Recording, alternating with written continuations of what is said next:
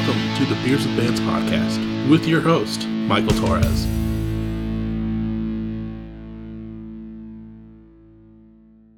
Dude, I'm doing good. You know, it's Thursday. We're almost to Friday.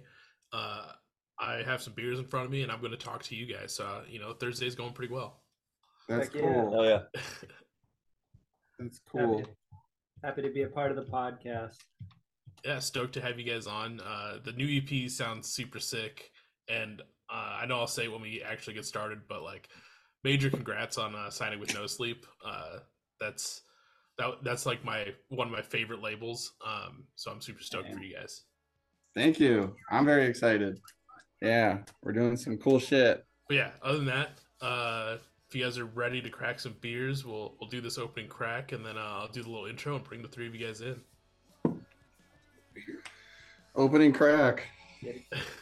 No pressure. I'm here. I'll drink all three of these. Are you ready to watch me drink six IPAs on your podcast? I think that'll we might have to call someone. I think that's going to be like a record for IPAs. I'm saying, I'll go for this record. Talk about goopy shit, you know? I'll run across the street and get more. He's still going. Yeah. We'll go get some meal slices halfway through. Yeah, just take it'll be a 4-hour long pod. Just there's a giant break. I'll get the mobile hotspot going. This is a tablet. We'll just take you around Marquette. Hell yeah. All right. So in 3, 2, 1. I called in sick again, cause I couldn't get myself out of bed. Take another depression nap. Take another few steps back. Fall right in the same cycle. Fell asleep in the car on the ride home. So sore from being cramped in the back. I'm too tall, I'm fed up. Fall right in the same cycle.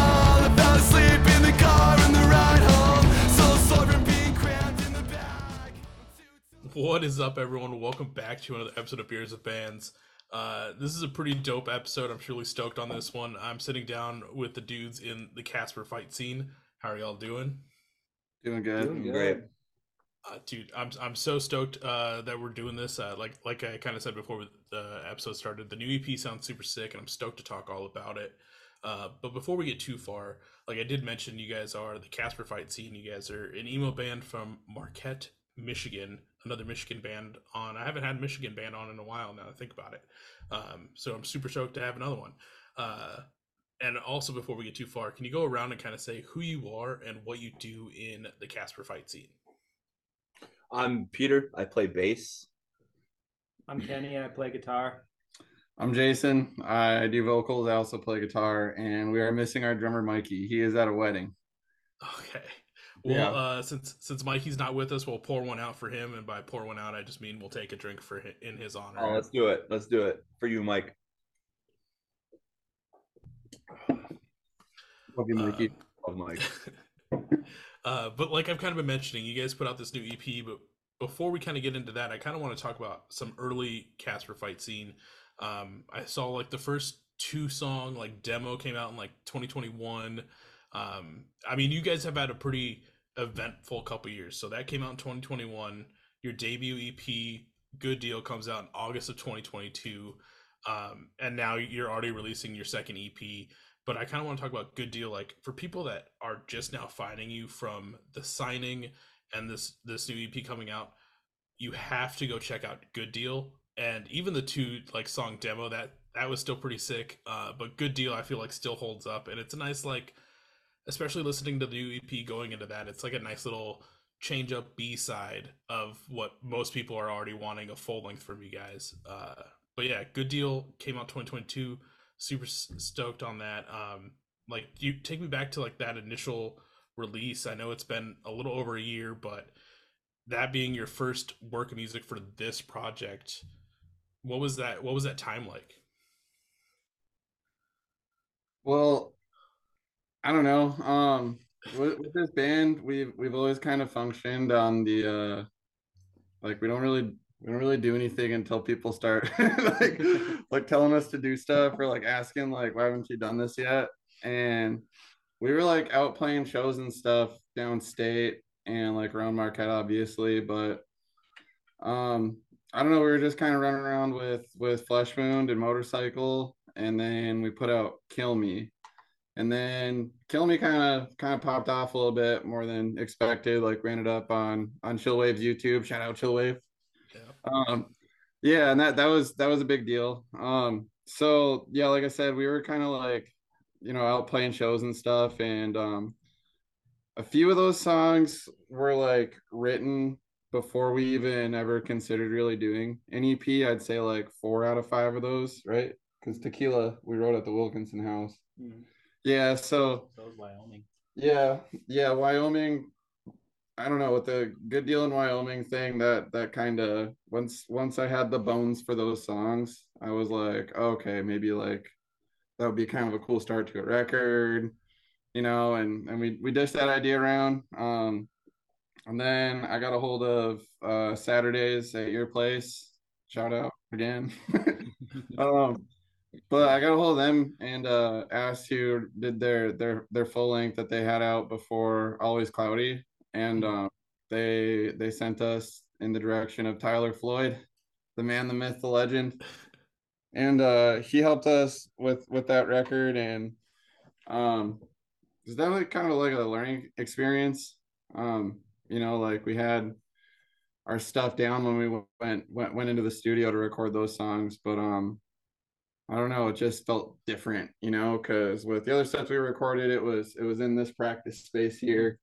And it was Dave Danu from Charmer that like just kind of recorded the stuff in our practice space. So driving 8 hours south to record an EP was definitely a game changer. It kind of pushed us to, you know, want to do more stuff. Yeah. Mm-hmm. Like, because at that point it kind of feels like, oh, this is more than just like 4 dudes just jamming out in the basement, just putting random stuff out. This, like, it kind of made it a little bit more real and like, oh shit, like this is a little bit more big time type of feel, I'm guessing. Yeah, because like they had like a booth which was like a big deal, you know. Or like me and Mikey were like on the other side of the glass, like, I can't hear you, can you hear me? You know? Yeah, like we're all from the sticks up here, so you know, going down to Detroit and working in like a legit studio, it was, I don't know, definitely a big deal for us, you know. Wasn't the other room in Eureka, wasn't that like a professional like sports photographer too? So there were just, there were just all these like cool pictures hanging around. Yeah, of like Detroit Red Wings players and like WNBA players and stuff. It was so strange, such a cool experience. We like slept on our former bass player Zach, his buddy.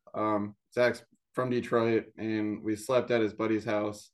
And like I don't know, it was kind of rough. Like shout out Zuby. Yeah. but he's cool as hell, but like we didn't have any beds to sleep in, and me and Kenny like slept in like recliners.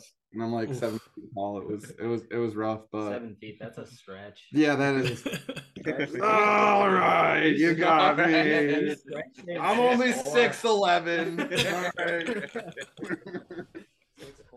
No, but really, it is uncomfortable for me to sleep sometimes. It was a fun trip. And then like when we were on our way back, like, I don't know, the rough mixes that we got from Tyler were like the cleanest rough mixes that any of us had ever heard. So we just like played them on repeat, you know, just like gassing each other up. It was a great time. I mean, like I said, that EP is still super sick, and everyone that's listening, please go check it out. Because, I mean, not only listening to the new EP, but finding that obviously there's a little bit more to the discography is always nice to kind of dive into. So that kind of rounds out like the 2022 year. Now we're getting into 2023, and I know at the time of this recording, we're at end of September, but you know, earlier this month, or maybe it was last month, I don't remember the exact date on it, but you announced, you know, the new EP, but also along with that, you announced you signed to No Sleep. Like I said earlier, congratulations for doing that. I know that's always kind of start end goals for a lot of people, and to be able to do that, major props. But your latest EP called Haymaker, another not to be wrong, yeah, another 5-song EP, just following up what Good Deal brought to the table, but with a little bit more of a little slight, I feel like, change and feel to the sound. What kind of brought along that change from the last EP to this one? There were so many life changes for like every single one of us. It just seemed appropriate, you know, because like I said before, we didn't really think about putting out an EP, like a collection of songs, when we were writing this other stuff. We lived together for a good deal too, which was different. Yeah, it made working on stuff a lot easier, because like me and Kenny, we literally just like worked and went home and hung out and like drank and played guitar and stuff. It was pretty cool. But I don't know, like with Haymaker, we got girlfriends, all like everyone is a band, and like we all started new jobs and stuff was just kind of crazy. And I don't know, I just felt more appropriate to write in the kind of tone that we did, just because like I don't want to call it Good Deal adolescent, you know what I mean, because it's not, but you know, like I don't know, it's cool not writing songs about like my ex-girlfriend just chilling smoking weed. Right, you know, like I've talked about that before too, is like at some, obviously every release is kind of just a glimpse into like where you are at that point in your life, but at the same time, people that just kind of get on the same track of like playing the same general style stuff and same like topics, so you'll have like, you know, 40-year-old pop punk dudes still talking about their girlfriend in high school. It's like, okay, like you had to have experienced something else in your life besides just high school drama, like bring it to more relevance. Yeah. So that's why I mean, like, I don't know. I had a kid and like there just seemed like other shit to talk about, you know, like, I don't know. I guess it's still relatively the same shit, but just in like a different way. Yeah, I think it's same shit, different light. I think you felt more like self, like internal conflicts instead of just like more literal stuff. Yeah. Yeah, I'd agree with that. I don't know. I just kind of like, if I'm going to write emo music, it's going to be emo, you know? It's great logic. I love it. But yeah, like you kind of said, you know, it's more of like self-reflection. So like, I'm pretty sure Discomfort In, like we were just saying, you know, you're 6'11", it's talking about, you know, falling asleep in a chair that no I know 6'6" 6'4" okay. All right, 6'10" yeah, because it's right before like we got on, I did see that like tweet that someone tweeted out, and you did mention 6'6" in that one, so I was gonna gradually get there. Yeah, that's Joe Mockingbird, and that all started because of I don't know their name, but this Taylor person said something on Twitter about always wanting to say fat ass instead of fat up. And I was like, we've been talking about this for a year. Yeah. I don't know. We've done a good job planting roots downstate, which, you know, we do the ham thing. We're up here, and then downstate, that's this part. Okay. And, Marquette is like the only place where there's like a scene in the UP. Otherwise, it's just straight up like woods and like and like. There's one in Houghton too. Yeah, there's a Houghton scene, but Marquette's Marquette. But we got down state, you know, and like we made a lot of friends there. So now like we want to go over to like Wisconsin and Minnesota, down to Chicago, you know, get around. Well, I mean, one thing you guys are at least getting out of like your neck of the woods the next couple months, you know, doing Fauxchella in October, and then doing Shadow Money Spell Exchange in I love November. That it's so much fucking funny. Yeah, it's so funny. Yeah, like we signed to No Sleep, and Quinn from Twitter, who we all know Quinn as, commented on the No Sleep post and was like, could I get a Casper Oklahoma gig? please. And I was like, okay. And then I just straight up like messaged Ben Quad. And I was like, can we play a gig in Oklahoma for like the Surprise Queen? And Edgar just, you know, let me know that they were doing this fest thing in November. So I hit Quinn up about that, and he sent me the flyer, and there's like so many good bands. So excited, you know. Fauxchella, that was kind of like a random thing too. I don't know, Connor's really cool. I met Connor, he runs the Shack, Summit Shack. Met them down at Pugfest. And yeah, Connor's super chill. Like I'll text them sometime and sometimes and just say what's up. Just, I don't know, pretty cool, you know. Yeah. Yeah, both of those fests have super stacked lineups. Like I know I can't and should not spend money to go to Fauxchella, but I really want to go to Fauxchella. I don't know if this will be I don't think this is going to be the year, but I just hope it, you know, keeps building and growing, because the past few lineups have just been so sick. They have. Yeah, and like I don't know if Connor was, he's skeptical about doing one again this year. But I don't know, it's a super stacked lineup, you know. I'm glad that we're on it. If you make the trip, you know, you can hang out. Like you can have like a shirt, we can drink beer. You know? Excuse that. It's Pete's bedtime.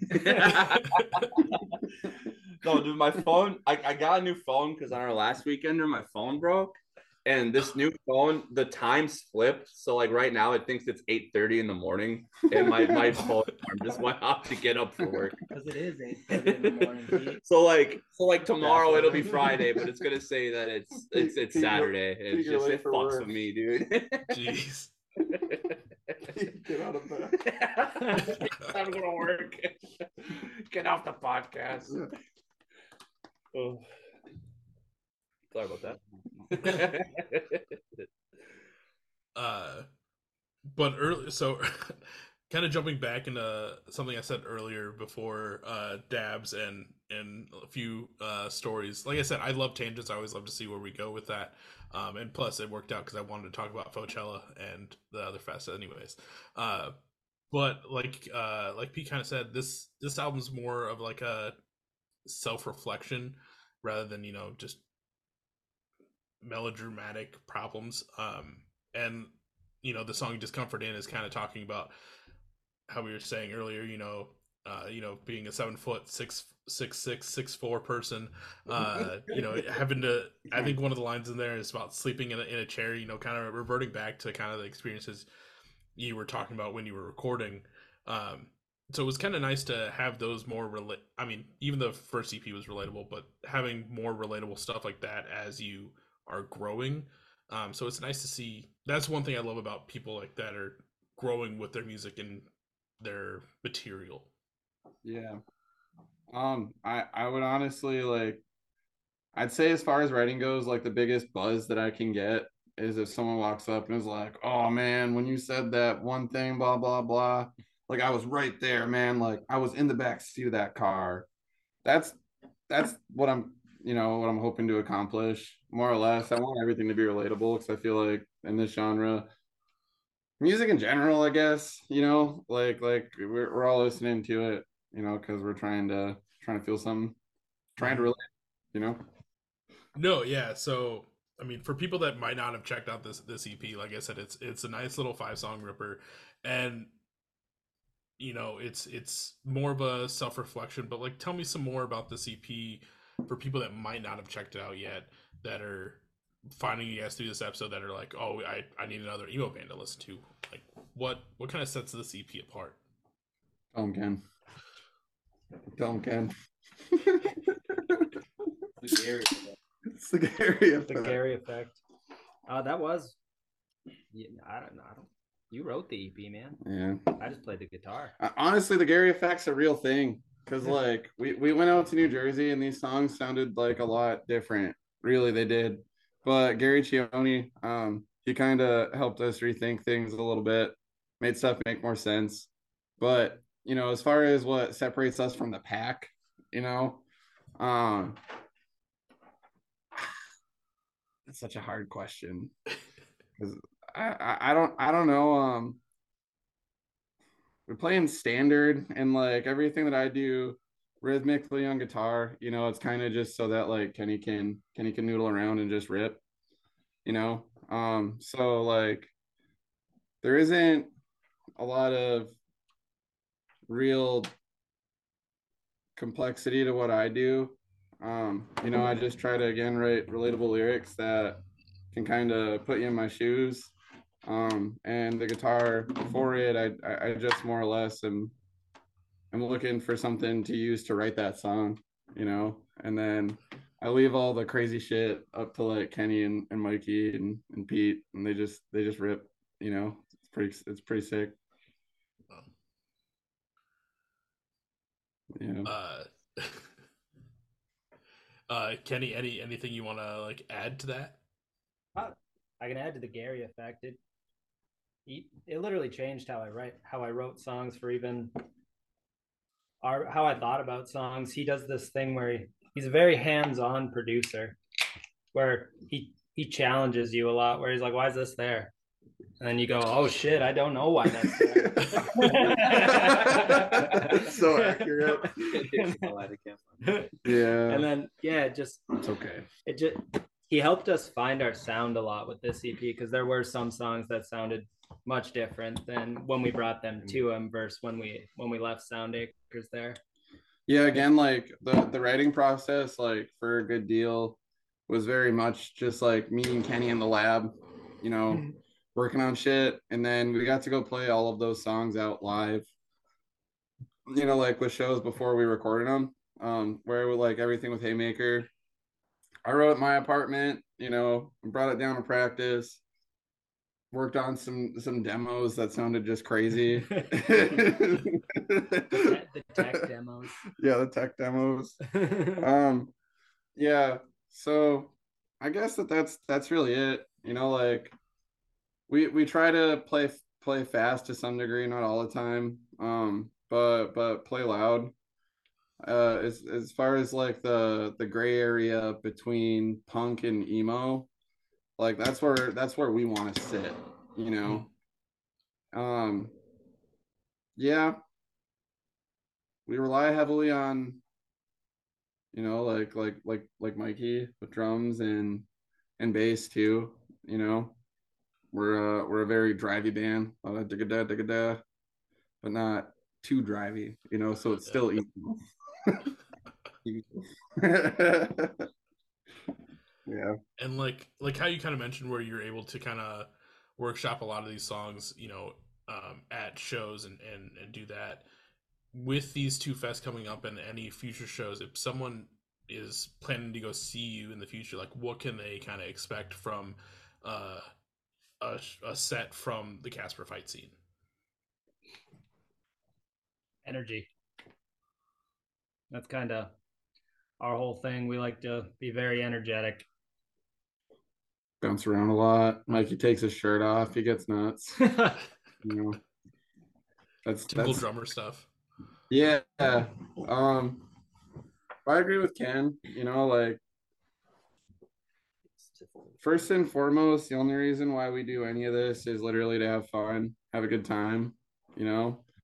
So I will say that if you're gonna come see us pretty much anywhere, as long as we're doing our thing, then you know, you're gonna see us probably having the time of our lives, big smiles on our faces. Happy to be there. Oh yeah, happy to 100%. Be there.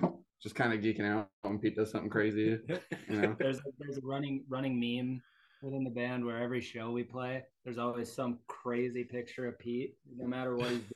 Yeah, they always catch you with like my mouth open or something. I would make a lot of just stank faces. Stank faces, yeah. That's the way to put it. Every single one, it's yet to fail. Yeah, we'll probably have some sort of technical difficulty. Like I'll break a string, or Peter will break a string, or Kenny will, or all three of us will. Where I broke two strings simultaneously, two songs in a row. Yeah, couldn't catch a break. To add on to like their whole thing, I'm new to the band still, so I watched them as a fan for a while, and just as a from a fan perspective, these guys are just like fun and like loud, and just like that's what you should expect, is just like a fun thrashy time, just like let loose. It's Jason, like Jason will say, "Give it up for lasagna." Yeah, he'll say dumb shit like that all the time. Give it up for lasagna. Yeah. Yeah. Well, watching these boys do their thing has been a blast. I can be part of it. Very thankful.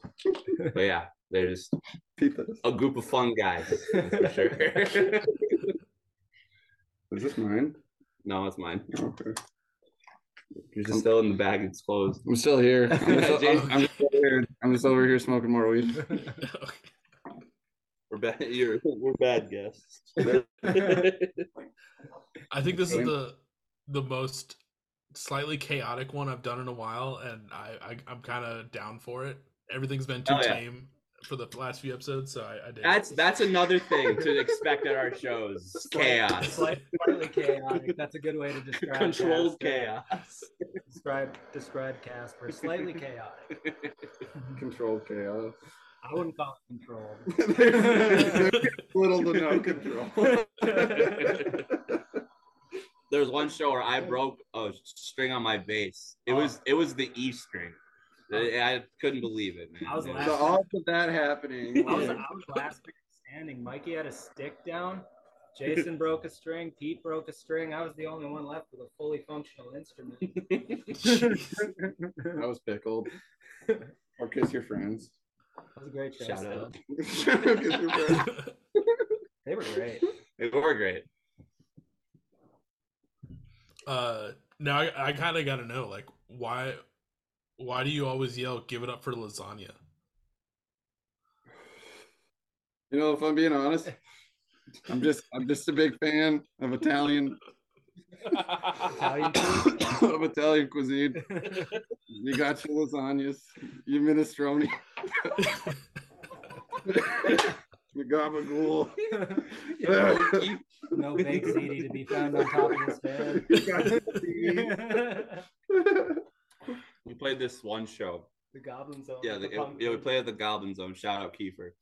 Shout out Goblin. And one of the band's vans was parked out front, and there's a pigeon on it, like just on top. And it was like 7, whatever. Straight chilling. The whole show went on, right? Ends. We'd get DoorDash. We're waiting outside. 1 a.m., dude. The pigeon's still there. Like, if you talking 6 hours, fucking. I'm pretty sure if you dig deep enough on our Instagram, on one of the posts, there's a video of Kenny trying to get it off the roof. Oh, yeah. The term was coined. No baked ziti to be found on top of this band. It's pure gold. It's great, dude. It's Kenny like brown out drunk, like on top of a van. Yeah. there's no baked ziti to be found on top of this van. That's Captain. Yeah. It's Final Boss Fights, man. It was. That is not around you though. I don't know. Like, again, like. There's no point in doing any of this shit. Yeah. We're having fun. You know what's fun? Chasing pigeons off the top of vans when you're brown up. Well, that's Casper's idea of a good time. I mean, that's also what you want in a band that you like and follow, is you want to see them like having fun and just being, because I mean, at the end of the day, you're playing music with like your best friends anyways, and you're getting to do this. So, you know, live it up. Like, that was my favorite thing about like being on the road with my friends, is like we were all just really good friends and got to fuck around and drive around to different cities and just fuck around in other people's towns. I mean, that's what you want. Yeah. I honestly, like, going down to Lansing, that was a huge deal, you know, because like, I don't know, we'd been around downstate, you know, a few times, but Kazoo, that was really our first downstate state show. That is a fun fact. Our first show out of town was in Kalamazoo at a venue called the Irish Goodbye. Shout out Fluke. I miss Fluke. With Saturdays at Your Place, and Nothing New. It was so weird because like. Again, like, okay, it's sick. There's a lot of music stuff going on up here, but, you know, besides, like, us being Casper and Small Comforts, like, there's, like, Charmer as far as other emo stuff goes right now. You got Mike. Oh yeah, I can't forget about Mike Maple. Yeah, Liquid Mike. That's another Marquette band. But going down to Lansing, it was like we met like our long lost family, you know, where like all those folks down there, it was just like instantly like you want to be best friends, you know, and that's pretty much what happened. You want to go do karate in the garage? You want to go do karate in the gun zone? Yeah, but like that's, I don't know, like we go out on the road, we get to live like pirates for like 3 days, and then you know the end game is literally like going and seeing all of our good friends. You know, we get to play, they get to play, they kill, we get to have fun, and the fact that is really at the end of the day the only objective, like in doing this stuff, because there's a lot of headaches that goes into like, you know, playing in a band in general, but being on the road as well. But like none of that means dog shit once like you're at the gig, you're with your buddies, you know, you're watching your friends on stage, and I'm standing next to Kenny and Pete. We're like, this is fucking crazy, you know, like I don't know, it's pretty cool. Again, like that's winning, you know, that's like the hard work paying off.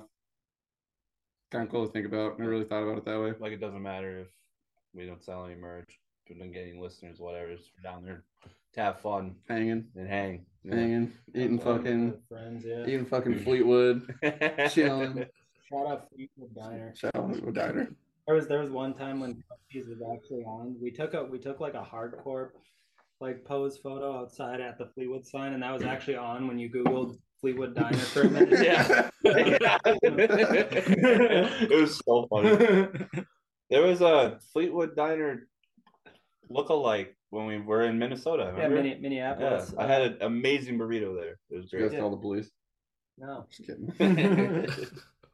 I had the same exact thing I did at Fleetwood, and it was amazing. Yeah. Forgot what it was called. Oh.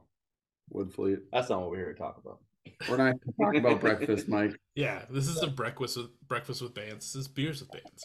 I mean, that doesn't even translate right anyway. Before we started to kind of transition, I know we're kind of getting into some stories, which I'm loving them already. But I know, like we talked about, Haymaker has been out for, at this point, not even a full 15 days. It came out on the 15th. It's only the 28th, 29th today. I mean, obviously the signing is a big deal, but like, what was kind of like the reaction behind this EP coming out, and like, what are some things that you've heard from your friends about this EP in general? Lots of support, especially, yeah, definitely, especially from our downstate friends. That's more than most I got. I would show everybody little snippets when we went down there to play like those church shows, and everyone's just always super hyped for what we do, and it's awesome to see. Yeah. Yeah, I mean, like, people have been super supportive.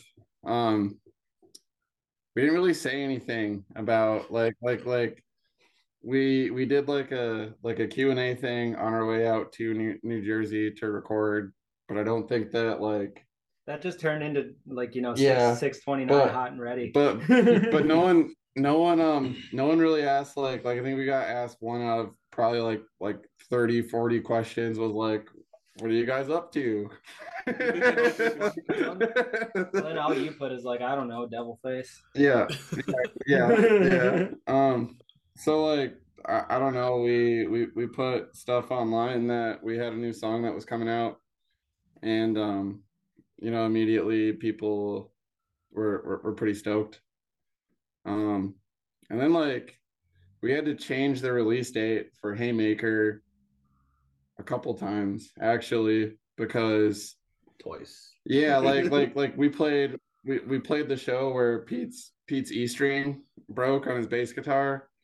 And the next morning, like, we woke up and, like, I don't know, I just emailed Chris, you know, just like, see what would happen. Didn't really expect anything. And then he got back to us. And I was like, oh, shit. In the group chat, like, No Sleep emailed back. And everyone's like, oh, shit.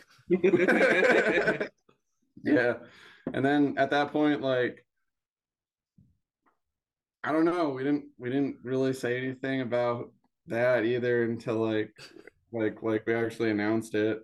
Dane didn't believe us. Yep. Yeah, Dane Goose of the band Tournament and corduroy dad. Yeah. Corduroy pants. I don't know. He's in like 4 bands in Lansing. Check out Corduroy Pants, Dad Caps, Final Boss Fight, Tournament, and All My Friends Are Goth. Dear Heretic. Fane, my clipboards. Yeah. Check out Saturdays at Your Place.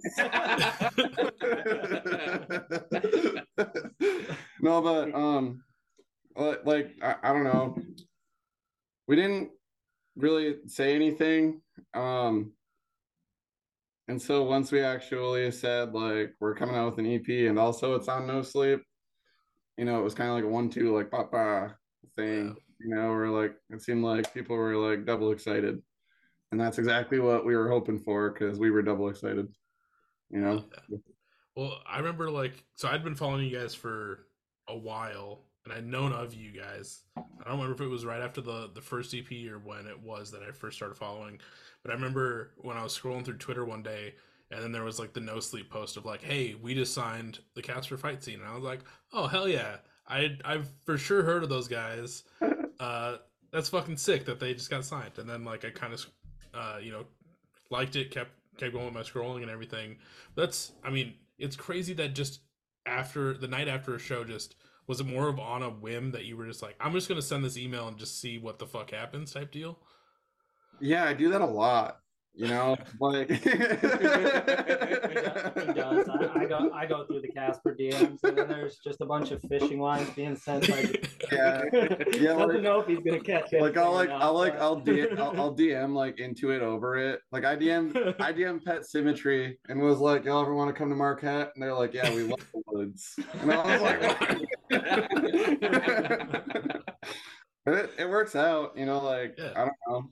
We've gotten this far, and I think that if you're gonna try and pursue music, you have to get good with rejection, you know, pretty quick. Otherwise, you're just gonna tank, you know. So I don't know. I've been operating off of blind confidence for like 10 years with music, just hoping that I don't suck. Yeah, and I don't know. It was kind of a whim thing. Like we had talked about it. Gary from Sound Acres, he, you know, said you guys should shop this around, so on and so forth. And again, I just had a kid. We're all super busy with just like our personal lives outside of Casper. And next thing you know, it's like July, then it's August, and you're putting a record out in a month and you haven't shopped it around, you know. So that morning, I was like still in bed, and I was like, I'm gonna shop this thing around right now, and I did, and you know, Chris got back to us, and you know, we're buddies with Saturdays at Your Place. If they were, you know, if they weren't on No Sleep, probably still would have sent that email anyways, you know, but like, it just seemed cool to be on a label with those dudes. You know, they're friends with us again, and they're just so good. they're so good. Go ahead. Yeah, I saw them at first time seeing Saturdays at Your Place was our first downstage show too. So and they opened that night, and it's in Luke's basement, the Irish Goodbye in Kalamazoo. And then we got down there. I didn't know really what to expect. I'm like, all right. We had of course listened to them beforehand, and we're like, wow, this is really good. I was obsessed with coffee cups for like 3 months, and actually seeing them play the first time, I'm like, fuck. Yeah, that was like our first look at like seeing like a in our eyes like a real band, right? We're like, we heard everything about them: tone, songwriting, covers. Like they what Oso Oso song do they play? Oh, they did both of my favorite songs. They did Goodbye Old Love, Hello New Friend by Oso Oso, and then they did Girl Scout Cookies by Mom Jeans. It was wild. It was wild because they're kind of a big deal now, you know, and we're very proud of them. But it was a weird show that we played that night, you know, like I don't know. I got pretty fucked up. And like, should we talk about the Swicknick? We're gonna talk about the Swicknick. We're not talking. Okay. It's too late. So we don't talk about we don't talk about that. I still work there. But we played our company picnic. Mine and Kenny, or me and Kenny, we work at a plumbing and heating place. I got fired like 2 days ago. I'm not gonna lie. I did get fired like 2 days ago. So Kenny works at a plumbing and heating place that I worked at up until 2 days ago. And they asked us to play our company picnic for like a bunch of like blue collar youper dudes. And like these are all of our coworkers. I'd been there for, you know, going on a year. Kenny had only been there like a few months, but it was weird. I thought there was going to be like alcohol and stuff. But no, it was just like a, you know, sober as a judge, fucking like company picnic in our parking lot with like a mechanical bull for some reason. It was so strange. It was so strange, and it was like raining, and they had us play in like in like a bay where they put furnaces and like, you know, water heaters and stuff like that. And it was probably like 15 feet long by like 4 feet deep. It was bad. And it was just a really strange experience. No one had fun that day. Or at that show. I had fun. I'm like, I kind of had fun. I had fun. Yeah. And they got to eat good food too. Yeah. Like, I don't know. We had a taco truck. Yeah. Yeah, it was pretty cool. But we did that, and then like that was weird. Played the show at Superior called. That was the crib. That was the crib. That was the night where everybody, where Mikey lost the stick, you lost the string, Pete lost the string. But we played at the crib, and, you know, like the aftershock of the company picnic thing, you know, kind of like bled into this next set later in the night. And like I was just like, this is weird, and like I was just like I kept drinking, and I did not stop. And everyone broke strings. We had a fat stinker. Yeah. Thinker. Yeah. And then I woke up the next morning, and I was like, fuck. I was like, damn, dude, like yesterday was crazy. And I was like, you know, it'd be really crazy is if I just like started lighting off emails. We got a record deal. And then that happened. That literally happened.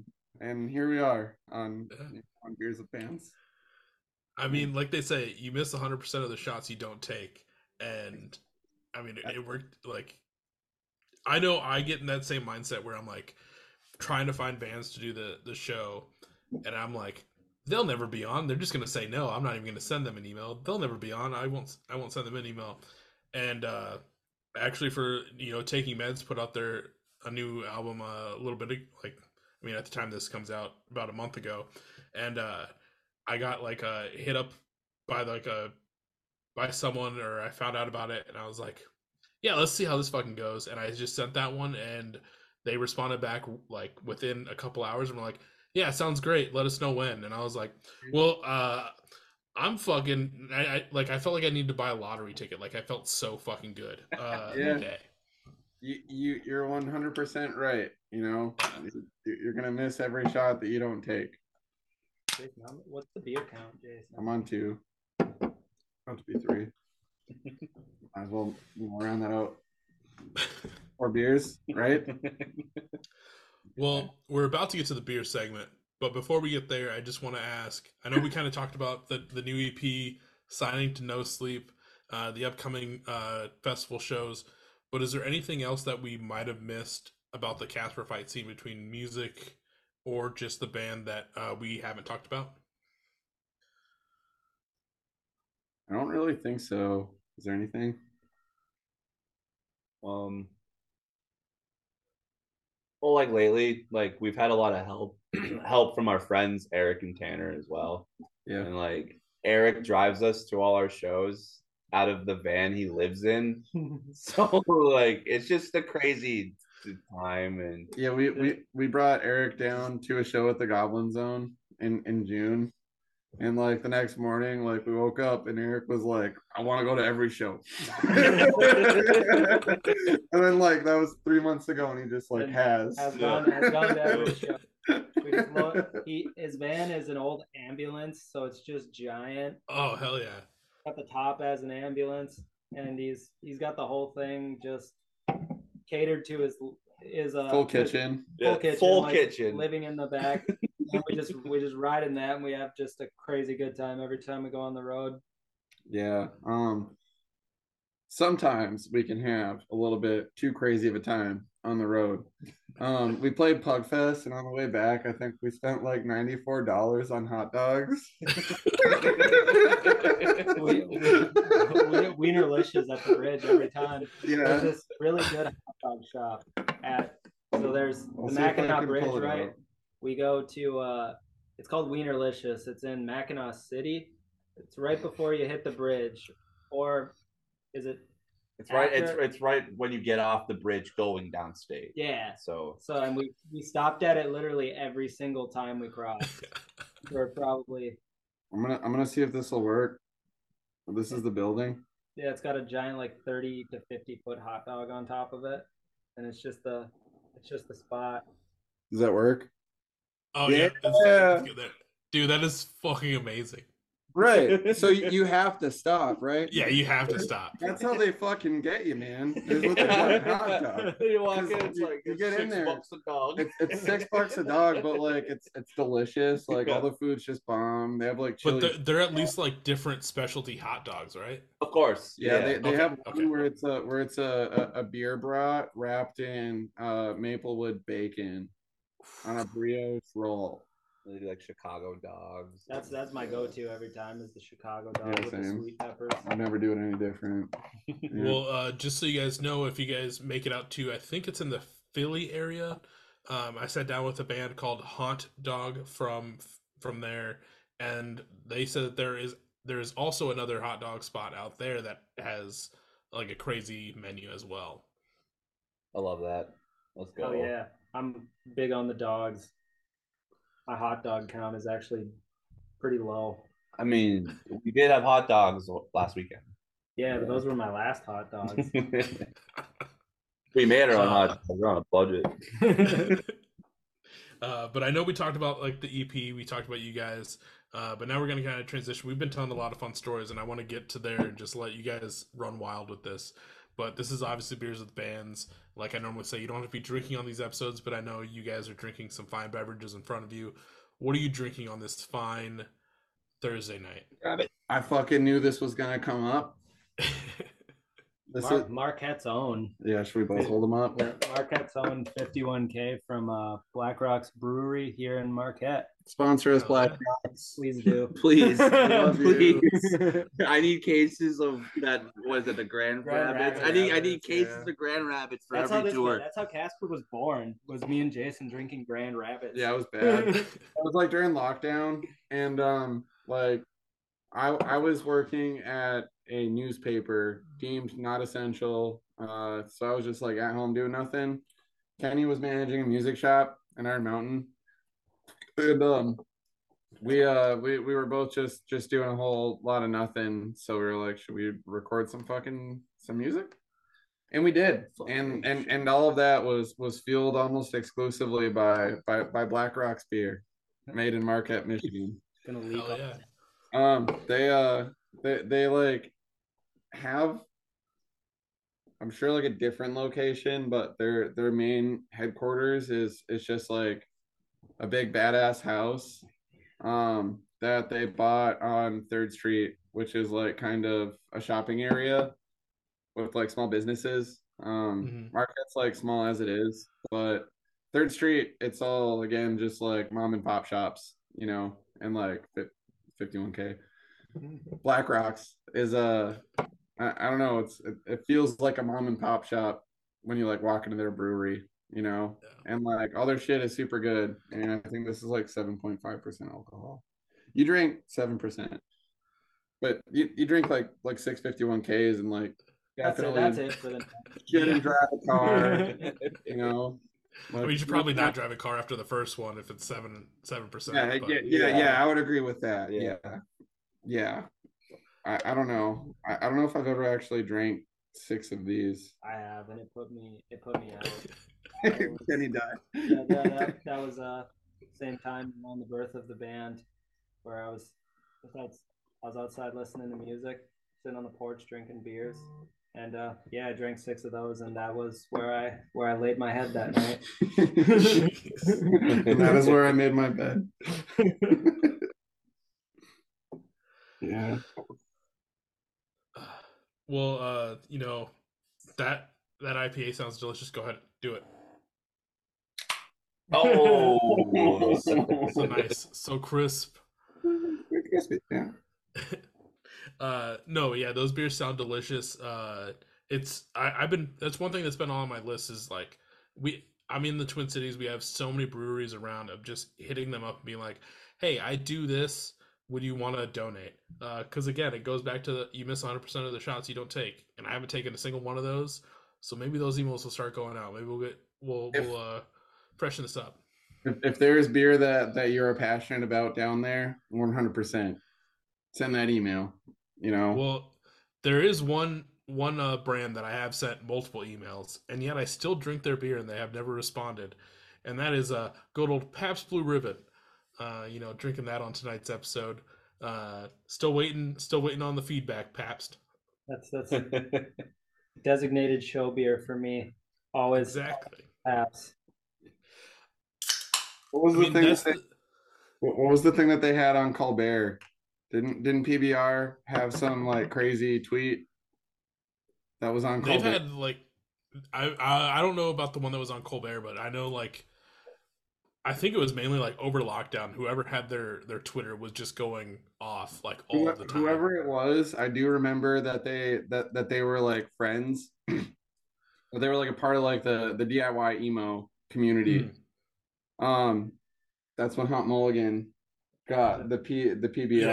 Yeah, they had the 1776 case or some shit like that. It was like basically a pallet of beer. Yeah, and if you if you look at their Instagram, they have like a pool party photo shoot. Yeah. That's at Gary from Sound Acres. That's in his pool at his house. Oh, yeah, it's pretty funny. But yeah, like around that same time, PBR tweeted and was like, "Sober October ? Try eating ass." Or something like that, and it ended up on Colbert, and then the guy who got Hot Mulligan, that plug got fired. That's so funny, dude.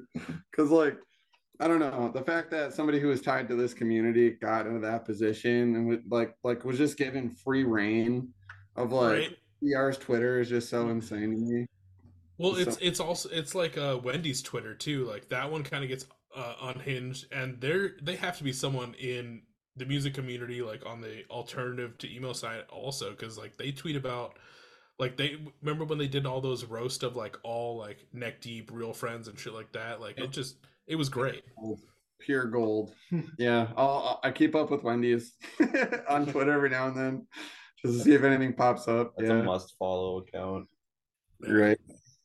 I think they like got so many like roast requests that they like finally just took a day and they're like, this like specific day you can like DM or like message us and we'll like that's our roast day. All the other days are just like fuck off. All right, I followed Wendy's on Twitter as well as Wendy's Canada. Wendy's Canada is followed by Wendy's. Thanks for clarifying. Yeah. Breaking news. We're getting vinyl. Dude, I wanted to ask about that tonight. I know I saw No Sleep's tweet about like, hey, wouldn't it be sick if this is like on vinyl? But so it is for sure happening. I think so. Yeah, yes. It is for sure happening. Chris from No Sleep Records, right? No pressure now, man. What a leak. I don't know. He like. Said something on Twitter, and then I got excited. Said something to these guys in the group chat, and then today on Twitter, he was like, you know, repost and like, we get vinyl, blah, blah. But I don't know, it would be cool, right? If that did happen. I mean, it'd be very sick, and it would definitely be one that I would have to add to my list of records to get. I mean, what's your most proud record that you own? I think my most proud one is I think it's a second pressing of Counterparts' Between the Difference Between Hell and Home. I know it's the 10-year anniversary, and they just released the pre-orders for the 10-year, but I haven't ordered one of those. Other than that, I think my other prized one would probably have to be Turnstile's Glow On. I was somehow able to get a first pressing, and that one made me very happy that I was able to get that. That's nuts. Really? Yeah. That's pretty fucking cool. I was late to the Turnstile party, but I'm a huge fan of them now. It's all Pete and Nick play at practice. If Kenny's tuning, usually me and Nick whip out a Turnstile riff. It always happens. I'm just looking. Damn it.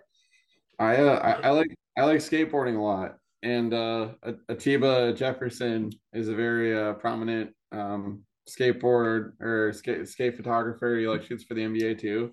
Yep. But on Instagram, he I don't know, just like constantly plugs Turnstile too. So like, it's pretty cool that they're tied in with like the skate community. You know. Yeah. It's crazy what that band is like, kind of. In their mainstreamness, I know like all the hardcore kids are like, no, that's not cool that they went mainstream, but at the same time, like bridging this gap between hardcore into the mainstream is wild that they were able to do that. And stoked for them for being able to do that. One record I feel like I'd really need to talk about that is also like on my prized possessions, in case he's listening, Ben Coaten, if you're listening, Such Golds. I have their first two EPs on vinyl, and it's very like, that's the only band that I'm I can't think of the words, but I'm getting all the variant collecting that specific band. That is my ride or die. That's so cool. I forgot about Such Gold. They're from Minnesota too, right? No, they're from Rochester, New York. New York. I thought they were Midwest for some reason. I mean there is a Rochester in Minnesota, I'm pretty sure. There is. Oh yeah. Yeah, that's where the confusion is. Yeah. Sure. Yeah.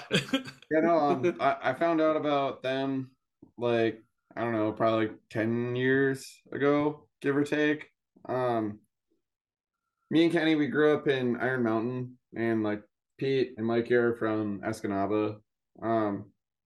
And I don't know, they're like small, rural, you know, like blue collar type areas, towns. Mining towns, yeah. But cultural lag is like a real thing, you know, and like, I don't know, pop punk, all that stuff. Story So Far, Real Friends, Knuckle Puck, you know, that state champs. Yeah. I don't know, the list goes on, but all that stuff like. You know, we found out about in like 2015. I think it was a little earlier, 2014, 2015, I would say. But, you know, like at that time, that's when all this fifth wave stuff was also, you know, kind of like popping up. Yep. And how did you find out about Modern Baseball? That was a typo, actually. Yeah. It's very embarrassing. Change the game. I was playing. This is a terrible song to admit that I was like searching for. Nah, not really. It's a good song. Say it. But I was looking up "Your Guardian Angel" by the Red Jumpsuit Apparatus. Shout out Red Jumpsuit Apparatus. And I spelled it wrong. This is in like 2013. I was 18, and I mistyped it, and somehow it came up as "Your Graduation" by Modern Baseball. I'm like, okay. And then there it was born. That would have been 2014 then, because that's when that album came out. Doesn't matter when it happened, as long as it happened, right? It was around the same time when Taco Bell was it Riot Fest? Yeah, there's a Cravings. Well, now it's a Cravings box. I don't know what it was called back then, but Feed the Beat. Yeah, there were all the bands on the top, and there was like the Front Bottoms and Modern Baseball was on there, and Prince Daddy was on there one day. Yeah, I have like a it probably doesn't exist anymore, but at that point I was so excited to see that I took a picture. You know, 'cause I was like, Front Bottoms are on, you know. Yeah, the Front Bottoms and Modern Baseball, you know, like, I don't know, they were both kind of like, we did like the metal core like thing, right? Everyone has the metal core phase. Yeah, exactly. like we were 17 in 2011. What do you want? And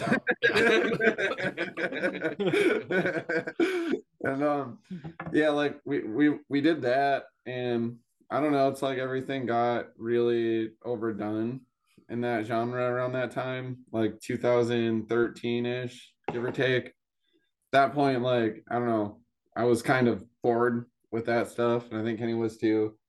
And our friend Mike, his brother Tom, shout out to Normans, but Tom Norman, he came over and he was like, you guys got to check this out. And he put on Twin Size Mattress by the Front Bottoms. And that was kind of a game changer, right? Because like up until we saw the Front Bottoms, like everything that I was paying attention to musically, it was like synchronized headbangs and shit. You know what I mean? But then like the Front Bottoms come along, and I was like, look at these guys just fucking having a blast. Wearing khaki shorts, fucking, you know, chilling. The Dab Religion audio tree t-shirt. Yeah, exactly. Dab Religion, pure gold. But at that point, like, I don't know. I saw that stuff. I saw Mobo, and like I felt more comfortable, you know, just like writing music to have fun. It wasn't a serious thing anymore. It was just like, this is the cool thing that you love to do. So just have fun doing it. You know, yeah. Modern Baseball, just 100%, just that light shining through, you know. But like we found out about that stuff, and then I don't know how I got onto the Pure Noise fucking like rabbit hole, but I might have been Real Friends. That Loose Ends video. It was either them or Knuckle Puck, because when we lived at that old house, that was pretty much. It was cycled on repeat. It would be either Real Friends or Knuckle Puck was playing at the time. All that really Real Friends stuff, real Friends stuff is, I don't know, so good, you know? Oh, yeah. So good. And like they had a little bit of emo-y stuff, you know, a little bit of noodly guitar. They said the words American and football. I was like, oh, they said it. yeah I don't know, it was like around that time I got the same thing, got sick of like the metalcore stuff, found out about the Front Bottoms, found out about pop punk, and then all that kind of started to like bleed together, you know, started to sound the same to me. Mm-hmm. And then I found out about Free Throw. Yeah, Free Throw. Fuck yeah. Me up, dude. Yeah. Fuck, I can't remember what's the name of that. Those Days Are Gone. That record changed the game, dude, like 100%. And that was like my first Spotify rabbit hole too, where like I just like related artists, listened to it, related artists, then I just did that for like 3 weeks straight. And I don't know, you know, things have just never been the same. They really haven't, you know. It's pretty cool. Yeah, I still remember like those initial moments finding all those bands. Free Throw is also one of my favorite bands. I think I've decided like my next tattoo is for sure going to be a Free Throw tattoo. Sorry, I'm also on beer 4. So, and I haven't eaten supper, so hell yeah, folks. So my partner made me eat dinner before I came down here. It's like, you're gonna drink 6 beers, you're gonna come back all fucked up. It's like, you better eat something. She's not wrong. I was very close to making food, and then I was like, I was just like so in the zone, like listening to everything, and the next thing I knew, I was like, oh shit, like We're starting in 10 minutes. Tight. I'll deal with that later. But it's not the first time, and it's definitely not the last time that I'll do that, because I do it pretty much every time. But yeah, it's cool to see what influenced you to get to this point, and you know, it kind of provides some like back knowledge, context to this EP, which, like I've said, if anyone's listening and they haven't checked out Haymaker yet, go check that out. Go check out Good Deal as well, because it's still slaps and it's still super good. But now we're going to kind of transition to the last half of the episode, which is always my favorite part of the episode. This is where we talk about some fun stories from you guys' time in music, whether it's shows, tours, time recording. As I normally say, they can be anything horrendous to tremendous, or any adjective in between. Usually, like, the way I like to think about it is talk about the stories that you guys always reminisce about. Those are usually the best stories that I love to hear. I mean, you guys got so many stories. Going off. You want? Okay. What are they talking about? I got the stories. You started. Kiefer's literally in there listing off just like I'm pretty sure a list of things to get at the grocery store right now. We have a group chat with like the bands from Lansing, and it's just going off right now. I was like, "What's happening?" I look in there, and it's like Kiefer plays in Tournament and Dear Heretic, but also runs the Goblin Zone, and they're in there just literally listing off like spaghetti sauce, eggs, a dozen eggs. They're gonna look at it later and be like, "Thank God I did this." But yeah, we got the stories. You want like band stories. You want not band stories. We got the stories. I mean, you got Mikey's car in Philly. Oh, let's talk about that. Yeah, boom, nailed it. Right off the rip. Okay, so one, we don't have a van. Our buddy Eric that Kenny was talking about, he's been gracious enough to you know bring us to these shows now. Right. Where before we were having to do like a caravan thing, where by the grace of God, we would hope that there would be somebody with like cargo space where they have a vehicle that could fit amps. But if not, we were forced to use Mikey's Chevy Spark, which is, you know, in comparison, I would say Chevy's Prius almost, like that. Yeah. Close. Smaller. Yeah, it's like Chevy's Honda Fit. There we go. Yeah. That's a good analogy. Which, like, again, Jason's not a small guy. We have gear, you know. Like, you're down to like what, 6'10"? Yeah, 6'9", but thank you. Yeah.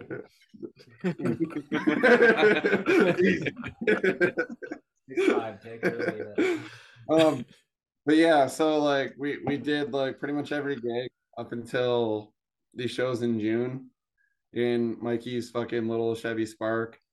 And we went out to New Jersey to record Haymaker with Gary at Sound Acres with Mikey's fucking Chevy Spark, his little pride and joy, you know. Mikey's adorable. Mikey's not here. Let's talk about Mikey. Can we talk about Mikey real quick? Yeah. Mikey's adorable, dude. Like, the kid works at fucking Walmart, right? He gets a break. Like, the kid keeps an acoustic guitar in his car just to like work on stuff while he's on his break. He brings his drumsticks and his practice pad just to, like, work on rudiments. It's wild. It's insane. Because like me, yeah, never. I'm like eating on my break. Yeah, I'm like, yeah, that's our Mikey. I wish he was here. Mikey's at a wedding, like I said earlier.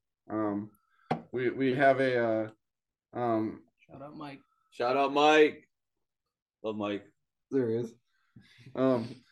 But we have an alter ego for Mikey, which I wish he was here enjoying these beers on this show. He goes by the name of Prison Mike, and Mikey will get, you know, just about blackout drunk, and that's what we call Prison Mike, because like, you know, like you'll like bump elbows, like shoulders with him, and you're like, you're his best buddy, right? Like you play a hand with him. You brush shoulders with Prison Mike. Like, he turns around, he's like, fuck you up.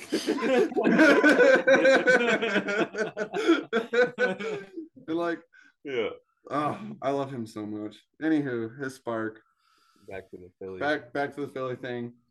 We took the spark out there. Like Gary is closer to Philadelphia than like he is to NYC. So like we went out and recorded, had fun, like made a good record, and we planned it around this time so that we could do St. Patty's Day in Philly that Friday. Unfortunately, we were all broke. So we went and we did like tourist shit during the day instead, and we were just gonna hightail it back to Michigan. And if you watch It's Always Sunny in Philadelphia, you'll see like the Market Street Bridge. Yep. That's where we parked Mikey's fucking car, right? And like I do have long arms, but even still I could like reach out and touch like a parking meter. There were no identified spots for parking. There were no lines. No lines. Not a line in sight. No line or sign that says, "Hey, don't park here." Nope. Or any kind of. There was somebody pulling out of that spot as we pulled in, mm-hmm.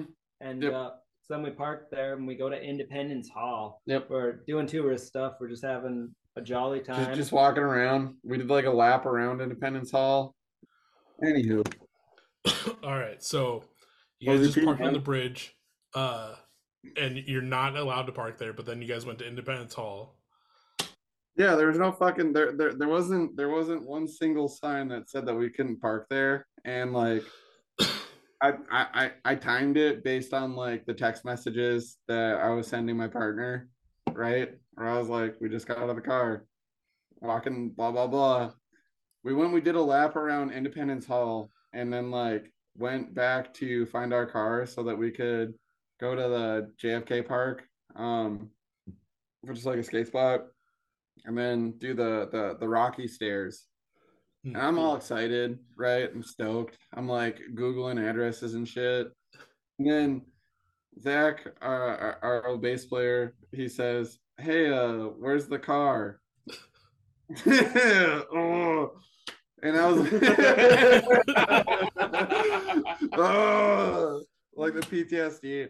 And then like I was like, maybe we parked further down. So I just like walked all the way up and down the Market Street Bridge. And like by the time I got back down to the bottom, I was like, nope.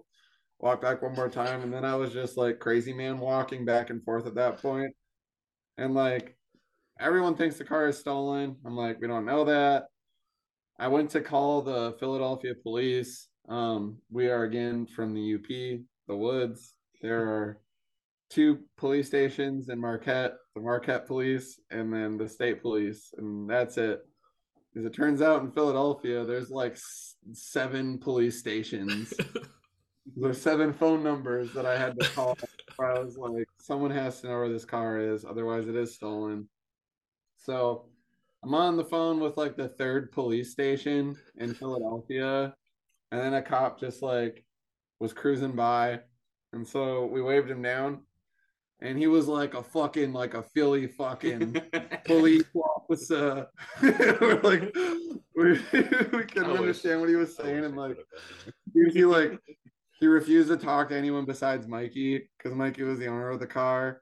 And like Mikey couldn't understand what he was saying and kept on asking questions. And the cop was like getting frustrated with Mikey. Where he's like, "What color blue is your fucking car?" And Mikey's like, "It's blue. I don't know." So they figure it out, and the officer goes on to inform us that our car was with the Philadelphia Parking Authority in South Philadelphia. We had to get a fucking cab all the way across town, and like we're almost to our destination, and we get cut off by another cab from the exact same cab company that stops this cab that we're already in, and it's like, roll your windows down. So we did, and he's like, "You guys looking for a cab?" We're like literally sitting in a cab. Yeah, that's exactly what Zach said. He's like, "Bro, we're in a cab." Yeah, and then shout out Bruno. Yeah, Bruno was good people. But the cab driver, the cab service didn't take cards. We didn't have cash, and so like we went to use one ATM and it didn't work. Like it was broken, so we had to have the cab driver bring us to another ATM, which also didn't work. Yeah, we were just so we went to like a third ATM so we can pay for initial cab. So like we finally pay the cab driver. You know, we dab him up and shit. Like, you know, we built a relationship with this cab driver. Yeah. We're talking about like fucking 30 minutes in the back of this cab with this guy. So he's like, "You guys are good people. Good luck out there." And we're like, "Hell yeah, you too, Bruno," you know, whatever. And we get there. Come to find out, Mikey says nothing about this prior to us getting to the Philadelphia Parking Authority, but Mikey doesn't have proof of insurance or proof of registration. Bless his beautiful heart. Bless that beautiful soul, our Mikey. Okay, so like I then had to like explain to Mikey that you can get these things online, and he didn't understand what I meant by that. It was just crazy. I love Mikey. So like me and Zach like found like his registration online, and he worked with like a mom and pop insurance company for his car from Escanaba in the UP. So like I had to call this fucking insurance office in Escanaba and like talk to them and be like, "Hi, I'm calling on behalf of my friend Mikey McGaffigan. He's proof of insurance. Our car got towed in Philadelphia." And she's like, "Are you serious?"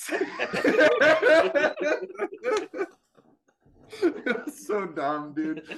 Then we sat there for like 2 hours, like waiting for Mikey to like get his car to the impound. Cost us $200, and then like in the 2 hours that we're waiting there, this lady walked up who like clearly also had her car get towed, and she's like also got like a crazy thick Philly accent. She's like, "What? They get you a car too?" And we're like, "Yeah." She's like, "Fuck the PPA, motherfuckers." And then like did like a double middle fingers like at the street, not to us, but like to the just a Philly. Yeah, and then like Kenny's got a great picture of like Mikey returning with the car like hours later. And then like I haven't been a cigarette smoker in a long time, but it was like 5 o'clock by the time that we got our car out of impound, and then we had to drive from Philly back to Marquette, Michigan, which is about 16-17 hours. And it's like 11. I thought it was more than that. I could be wrong. I might be exaggerating. It might just seem like it was that long. But either way, like Zach drove out of in the Spark. Zach drove out of Pennsylvania. Once we hit the Ohio border, he had me drive. And the night before, we wrapped up recording, and now we had the mixes. Same thing as Good Deal. Fucking, I just listened to that shit on a loop for like 5 hours. Didn't sleep at all. The shit happens in Philly, and is that the picture? Yeah. But the shit happens in Philly, and then I have to drive for like 6 hours afterwards. And at this point, it's like 8:30 at night, and I'm running on 2 hours of sleep. Right. So I drank like 5 Bang energy drinks, and I counted. That's a recipe for disaster. It got us there. It was a combination of those Bang energy drinks and then 16 Marlboro full flavored cigarettes over a 5 hour span. Yeah, my lungs will never be the same. It was horrible. But we got back to Detroit, and we again crashed at Zuby's house. Yeah, that was like our halfway spot, same dude that we stayed with before. And I don't know, we like there's like a 7-Eleven by his house, and we were getting food and stuff, and like I was so exhausted that I had to have Kenny buy my food for me because I was like about to like fall over waiting in line to pay. It was a nightmare. Probably won't make out Mikey, but just to put a bow on the story there, this is Mikey in at the PPA and the Chevy Spark that we toured in. Oh my God. Yeah. How was that even possible? It's fucking not. Yeah, I'm so happy I wasn't around for that. You can't see it in the picture either, but Mikey also has one headlight missing. Or not headlight, mirror, rearview mirror. The one on his passenger side is just gone. Oh, geez. That being gone is a story in itself. Yeah, that's not for me to tell. That's a Mikey story. Yeah, that's a Mikey story. So when we do this for the LP1, then we'll have to remember to have Mikey tell that story.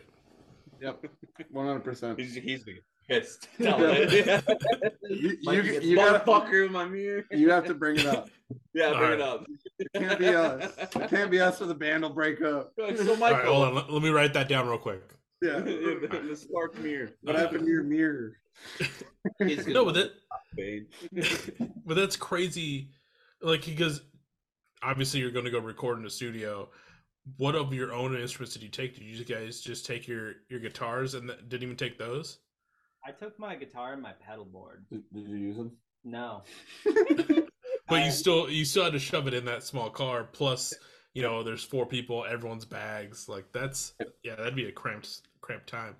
It's sitting between me and Zach. Well, Zach drove most of the time. Yeah, Zach drove most of the time. Yeah. Yeah, I don't know. Like Gary sent us his gear list of what he had for us to use out there, and we were limited with space. So at that point, like, he had basically the more badass version of everything that we use. so we just you know, kind of relied on Gary for gear, but it worked out good. Haymaker and Good Deal, actually, right? Was Good Deal on a Les Paul? Tyler, yeah, he had a Les Paul. Yeah, there's a picture of you with a Les Paul.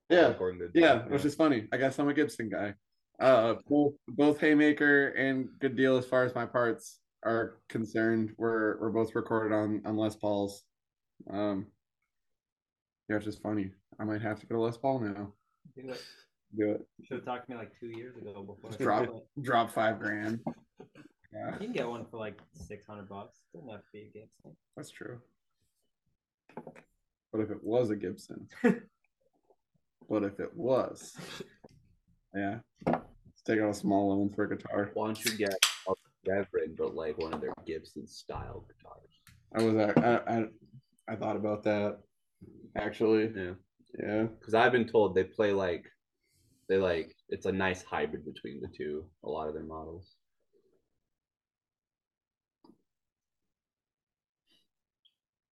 What are you doing, Jason? Yeah. What's so important? What's so important? Huh? Yeah. I'm sure it's class. Yeah, sure it's class. Yeah, it's the group chat. All right. I don't know where to start. Okay, so I said, on a podcast right now, should I say something dumb? Kiefer says hard-boiled eggs, scrambled eggs, corn nuts. Kenny, have no idea I'm talking in here right now. 8. Vegan lo mein. Shout out the boyfriends group chat. That was a request. Yeah. I'm trying to think of any other stories we've had recently. I don't know. I mean, you're talking about Pugfest. We can talk about Pugfest.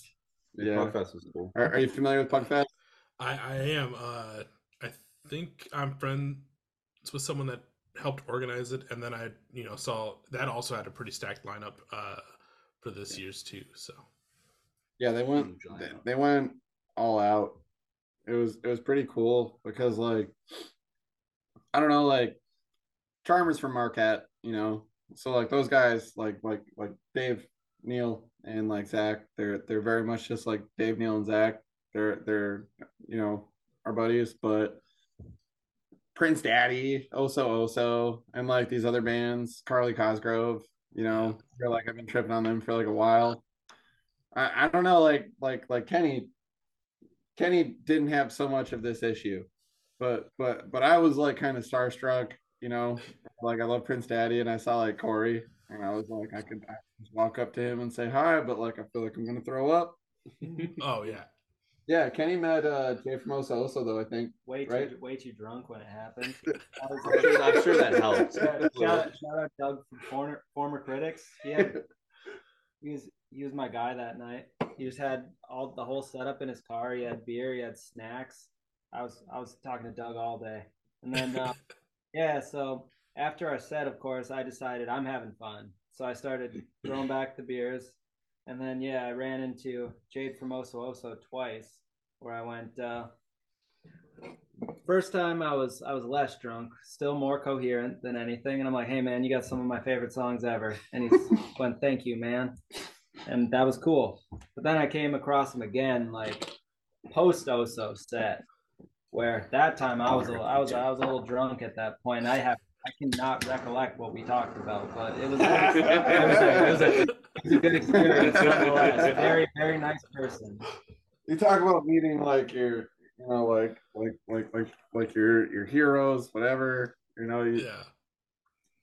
I don't know. I just love to think about like Kenny having that experience, but also like being like seven beers deep. it was really cool that we got to play a set, and then like it was awesome, and then we all got to like just watch the festival and have like our own experiences for the rest of it. Yeah, and like sweet. The way that the Crowfoot is set up, it has like a balcony area that borders the main room. So like that's where everyone had their merch set up, and it was pretty cool because it like was exclusively bands that I really like and really respect, but their merch was like set up like a fucking science fair. So like you could walk up and talk to whoever, you know, like the whole show, the whole time. It was so sick. It was so sick. Yeah, I would probably say that was one of the coolest experiences I've had playing music, without a doubt. It was really cool for me because it was like we played this set. We were in the Burners room, which there was a handful of stages at the Crowfoot. There was the main stage, the Pike room, then the Burners room. And so my experience was we played a set in the Burners room, and then I just would go be able to check out just an endless wave of like cool bands, and there was always a band going on. So it was an awesome experience. Yeah, they had it set up to where like, so there's the main stage in the ballroom, and then like you could take this hallway down to where we played the Verner's room, and they had like staggering sets between the main room and the Verner's room of like the emo bands, and then there was like hardcore bands playing upstairs in the Pike room, like just all the time. So like there's always something to like go see. It was really cool. Really cool the whole time. Oh yeah, just like not just a full day of fun. Yep. Yep. Fun and beer. I didn't know that there was like free beers for the band. It's like 9 o'clock. I was like, I'm fucking dumb. Yeah, I was the whole night. Me and Mikey went up to like the green room after discovering that it existed. Oh, and yeah. Then 7 hours after us being there, they go up to the green room. Yeah, I didn't know there was. I was getting Labatt's Blue off the Doug. Yeah, we like again. I didn't know there was a green room, so like. I walked to like a sketchy like liquor store. We all did. We all walked to like a sketchy liquor store. I was like a quarter mile away from the Crowfoot in Pontiac, Michigan. Mm-hmm. And I got these Bahama Mama. I love saying that so much. Yeah, we had all fucking drink our drinks outside before we went back in. But look, this is my favorite Pugfest story. So we get these Bahama Mama malt liquor fucking cocktail things that are like 11% alcohol, but they're like gravy thick. They were disgusting but potent. And we parked our van like by other vans that were parked by this like abandoned parking garage, right? Mm. And like there's like the drop down chain thing to stop cars from going in. So we couldn't go in there, but somebody clearly like put a hole in like the door chain. Or like there was, I'm not kidding, dude, there was probably 150 to 250 like whip it canister things. Jeez. Like just like the bullet things that were just like piled up in this parking garage. like so it's like fucking 3:30 in the afternoon. It might have been later than that. But we're outside behind the van, like drinking our margarita Bahama Mama things. And I see like the dude from like Carly Cosgrove with their van and their trailer, like trying to find a place to park. And I was like, hey, hold on one second. And Eric, our buddy that we've been talking about, I was like, we don't have a trailer, so you can park your van here, where there was like a little, you know, like sidewalk thing that was jetting out. And I was like, you can park in front of that, and then he can park next to us. And so that's what we did, right? And I stopped the dude from Carly Cosgrove and like, hey, you can park right here. Just hang on one second. And like, we're from the UP, you know, which is basically Canada. We have accents. It's okay. Half Wisconsin, half Canada. Half Wisconsin, half Canada. It's a great way to describe the UP. But a very common phrase up here is, oh, fuck yeah, bud. Which is a very Canadian thing to say. Oh, you know? Fuck yeah, bud. Oh, yeah. Oh, fuck yeah, bud. So, like, I'm hammered. Like, Carly Cosgrove is, like, trying to back in their van, and I'm like backing in the dude from Carly Cosgrove, just like drunk on Bahama Mamas. Like, oh fuck yeah, bud! I said it like seven times. Right? Oh, keep it coming! Oh fuck yeah! Yeah, like a fucking episode of Letterkenny and shit. Fucking van gets pulled in, and then my partner Summer was like talking to the dude from Carly Cosgrove, and you know, they got to talking about drinking and. The dude from Carly Cosgrove is like, you know, I try not to drink on tour. And Summer asks, oh, is that because you have to drive? And he's like, no, it's because of vocal health. And then she said that like they well, I don't they, more too. She said that they looked over at us behind the van, and I just had like two Bahama Mamas above my head, and I was like, ah. They're honest. They are onto something. That's my favorite, you know, interaction with Pugfest for sure. I just picture that like from far away, like glance, or it's like me to Eric. Pure gold. Pugfest was great. Yeah, I agree. You know, like there probably is some light to, you know, like maybe not drinking 6 beers a night when you're on tour. You know. Well, yeah, I stopped doing it because of that same exact reason. Because like, I'll drink. I learned it because I'd had 2 singular beers when we did that last tour, and after the drive, I just had no voice whatsoever. And I was trying to go light. I had 2 beers, but then the whole way down, no voice. And I'm trying every trick in the book, you know, tea, honey, drinking straight honey, drinking hot tea with honey in it. And got to the show and just nothing. So then I tried not drinking for like the next weekend and had a voice every night. I'm like, wow, might be onto something here. In my defense, I didn't play anything in the band. I just drove every other day and sold merch. So I didn't give a shit. I was like, I'm gonna drink. But I did keep, since I did like kind of TMing for the band. I basically kept the band to a 2-drink limit. Before they played. After they played, I didn't give a shit, but before they played, because I knew that they could get super sloppy, because we were also like in Iowa, we were in that time, in that era, we were the drinking band, so if we were showing up, we were already coming correct and then ready to go even more if needed. Like I was saying earlier, sometimes we can have a little bit too much fun. Spend $90 on hot dogs. We brought aboard our buddy Tanner for this specific reason, and it's to mitigate the money we spend on hot dogs. Specifically hot dogs. He's just the band dad. Yeah, but Tanner's basically our manager. But yeah, Tanner's our manager.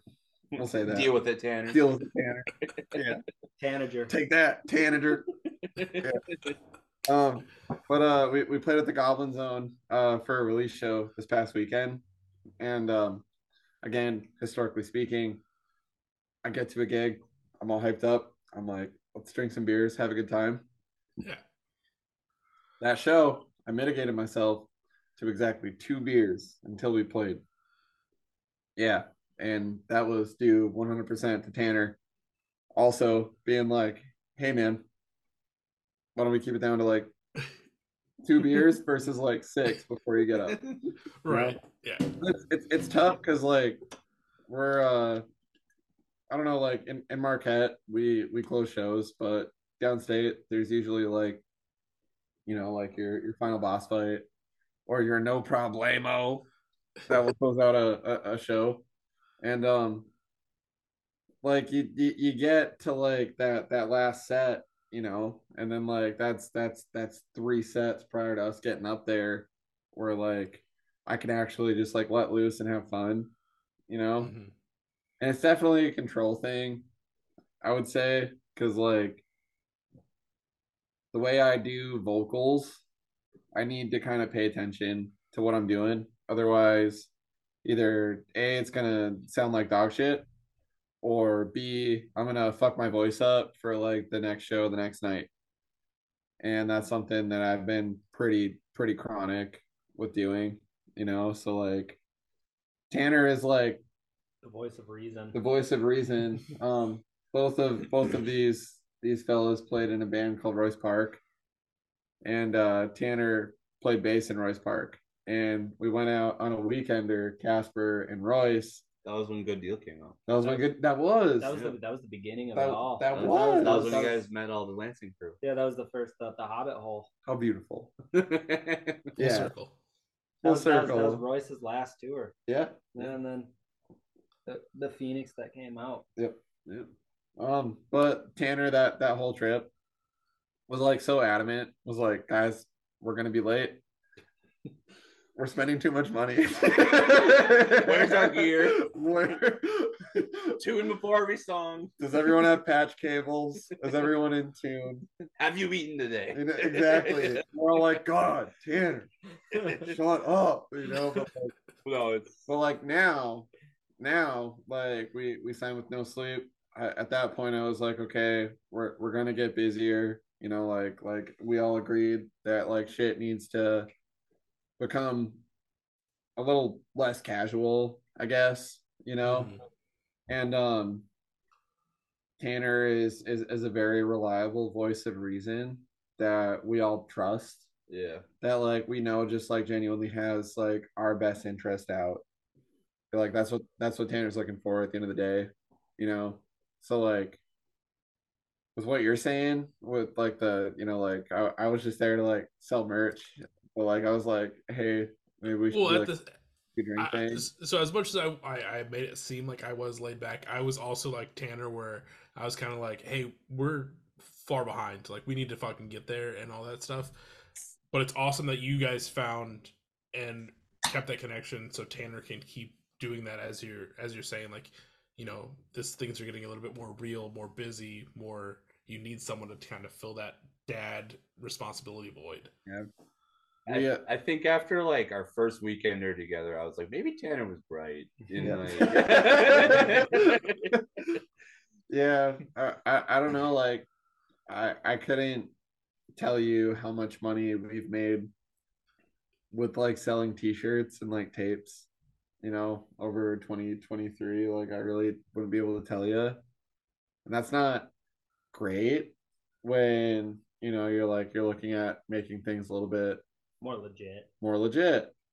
And I don't know, I'll be 100% real with you, I just don't have the attention span or wherewithal to fucking like write down how many shirts we've sold at this show, you know. Like Tanner shows up with a binder and size counts and calculator. He's got a full-on cash register. He's ready.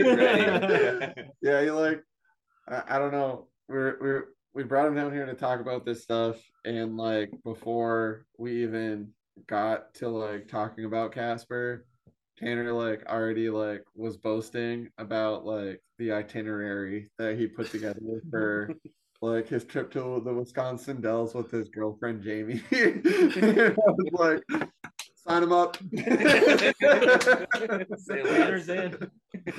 Yeah.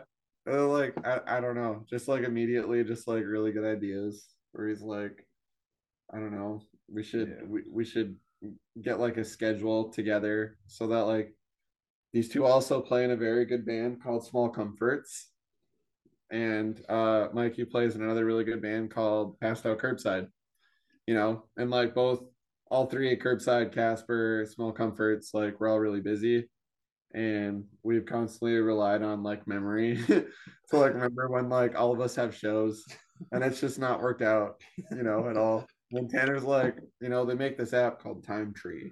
We were on it at one point. It was, yeah, but it was like Tanner's idea to get back into it. Yeah, but like we didn't use it, and I never once thought of that. Where I was like, how do I make everyone aware of what's going on, you know? And Tanner's like, why don't we just use the Time Tree app that we used like 2 years ago? We're like, you son of a bitch. Hey, why did I think of that? I have to pee now. Whatever, dude. Whatever, bro. Whatever. Talk about Tube Screamers. Tube Screamers? Rig Rundown with Pete. Dude, I saw there's they make a Tube Screamer for bass. And I think that's the overdrive I want to get. But I don't want to spend too much on it because I'm a broke boy, but I don't know. We'll see. Dane told me to get a soul food, so I might get that. Shout out, Dane. I know nothing about bass gear. I was a guitarist all my life, so I'm pretty new to the bass scene. Pete just got what made you switch over? So the need, but you can go. Oh no. Basically, when Royce stopped being a thing, it's also the birth of Small Comforts as a story, but I was looking for stuff to do because we were playing in Pete wasn't in Casper yet. I was in Casper, but I get bored really easy, so I constantly need stuff to do.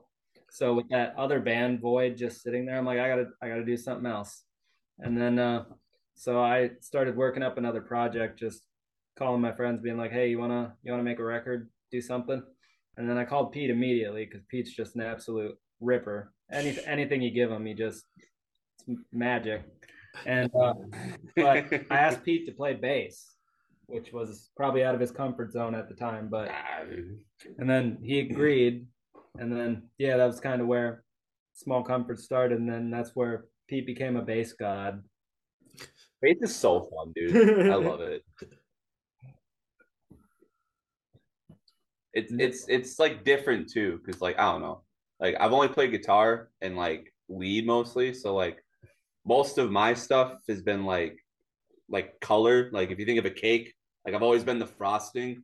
Now like I'm the cake. Like I gotta match with the drummer, and like I can feel what I'm fucking playing in my legs. And like if I fuck up, you're gonna notice way easier than like the guitar player and stuff. And you're like the turkey and the turkey dog instead of the ketchup. Yeah, I guess. Yeah, right. Yeah. It's just like a whole new like world for me. It's like makes it even more fun, I guess. Royce Park references. I know nothing about bass pedal gear. I'm using completely borrowed gear on this whole run so far. I need to build my own fucking bass pedal board. He's Jimi Hendrixing it right now. He doesn't even have a board. Yeah, 100%. I was borrowing a bass. I'm still borrowing one, but now a different one. Oh yeah, and it's been a mess. Jeez. Poor mess. Yeah, that's what made me play bass, to answer your question, is like there was voids, I guess, that needed it. Yeah. I feel like a lot of people that maybe not a lot of people, but I feel like there's a few people that I know that also play bass, that it's more just like, oh, there was just no one else that could play, that was available to play bass. It doesn't get talked about, but I would place money that half the bassists in the world like probably were thrust into position because of that, or like there was just a need for it and someone had to do it. You know what I mean? Yep. Because like I don't know, when you think about it, like when you're young, no one wants to do it, but like I think I like it more now. Like just like as you like realize the role it has in the band, it's completely different. 100%. It's a deceptively hard instrument, like because you. Growing up, they're all like, oh, if you know how to play guitar, you know how to play bass. But then you actually get into the meat of playing bass, and it's a very hard instrument to actually like, and it's high stakes. Where like noodling on guitar, you know, I can miss a few notes and nobody really notices. If you miss a bass note, everybody hears that. Everybody's like, oh sour. I don't think I've talked about this on the podcast, but there was a time where my friends, we were all going on tour. It's the band that I always TM'd for, but their bass player was like quitting and dropping out like halfway through the tour. And then, so like we knew that going into tour that he was just going to dip out and whatever. So I was like, I'll try and learn bass. And I tried to give myself like a month to learn like 6 songs. And I maybe got like a song or like half a song down, because it's like you said, it's, I mean, especially never playing a string instrument, it was difficult to get into it and then also try and memorize already pre-written music. Thankfully someone else stepped in and joined the last half of that tour, so I didn't have to do that. But that, yeah, was as close as I've ever gotten to actually playing in a band. Word. Hell yeah. Hell yeah. I mean, at least you're like dedicated, you know, like you're willing to step in and like every band needs that. Oh yeah. I want to play bass in a band, to be honest. Whenever we do the Royce switch ups, every here and there we bring back some Royce Park songs every here and there, and I just hop on bass, and it makes me want to play bass in the band. Yeah, it's very fun. Yeah, we can throw something together with the little time we have. Oh, I'm sure he's good. He's just gonna crack another beer is all. What do you got? What do you got now? We have a what do you got now? Is that not beer? So we practice in the basement of a tattoo shop. Shout out Sacred Tattoos. Oh yeah. I'm pretty sure they had like a Labor Day thing. Because like the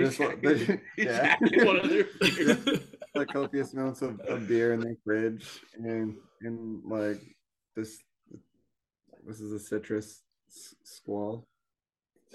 Okay. Hell yeah.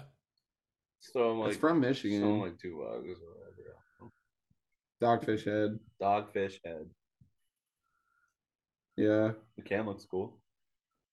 Before I have to tell the one story from the last little weekender where we got berated by an entire flock of seagulls. It's from fucking Boston. It's from Boston? It's from fucking Boston.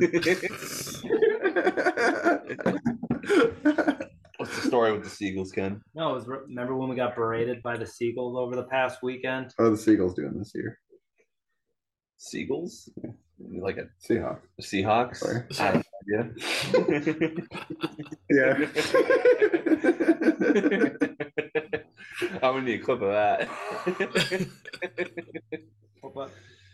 We stopped on the way to the Goblin Zone because this time we were nice and like cost efficient. We didn't stop at Wienerlicious. We didn't spend like $30 on hot dogs. We brought our own wieners.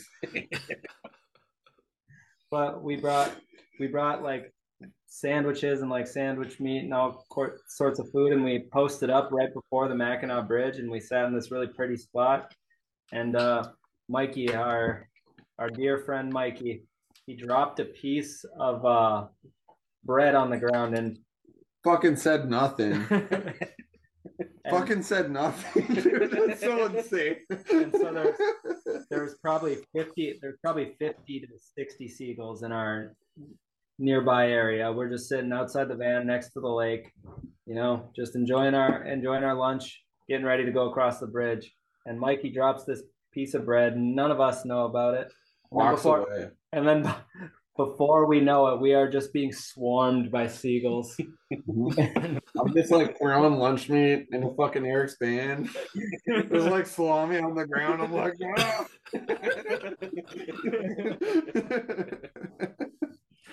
That's like such a slick like villain maneuver to just be Thank you so much for saying that. Yeah. That's Mikey's alter ego, secret villain. You know, Mikey likes to play cute. Okay? And I'll admit, he's adorable. But that's a goddamn ploy. He grew up in Escanaba. You know, like the kid, I watched it happen. I like came dangerously close to like having it on camera even. Like I literally put my phone down like 2 seconds before. And like I watched Mikey like make full eye contact with a piece of bread on the ground. And then think about it and go, nah.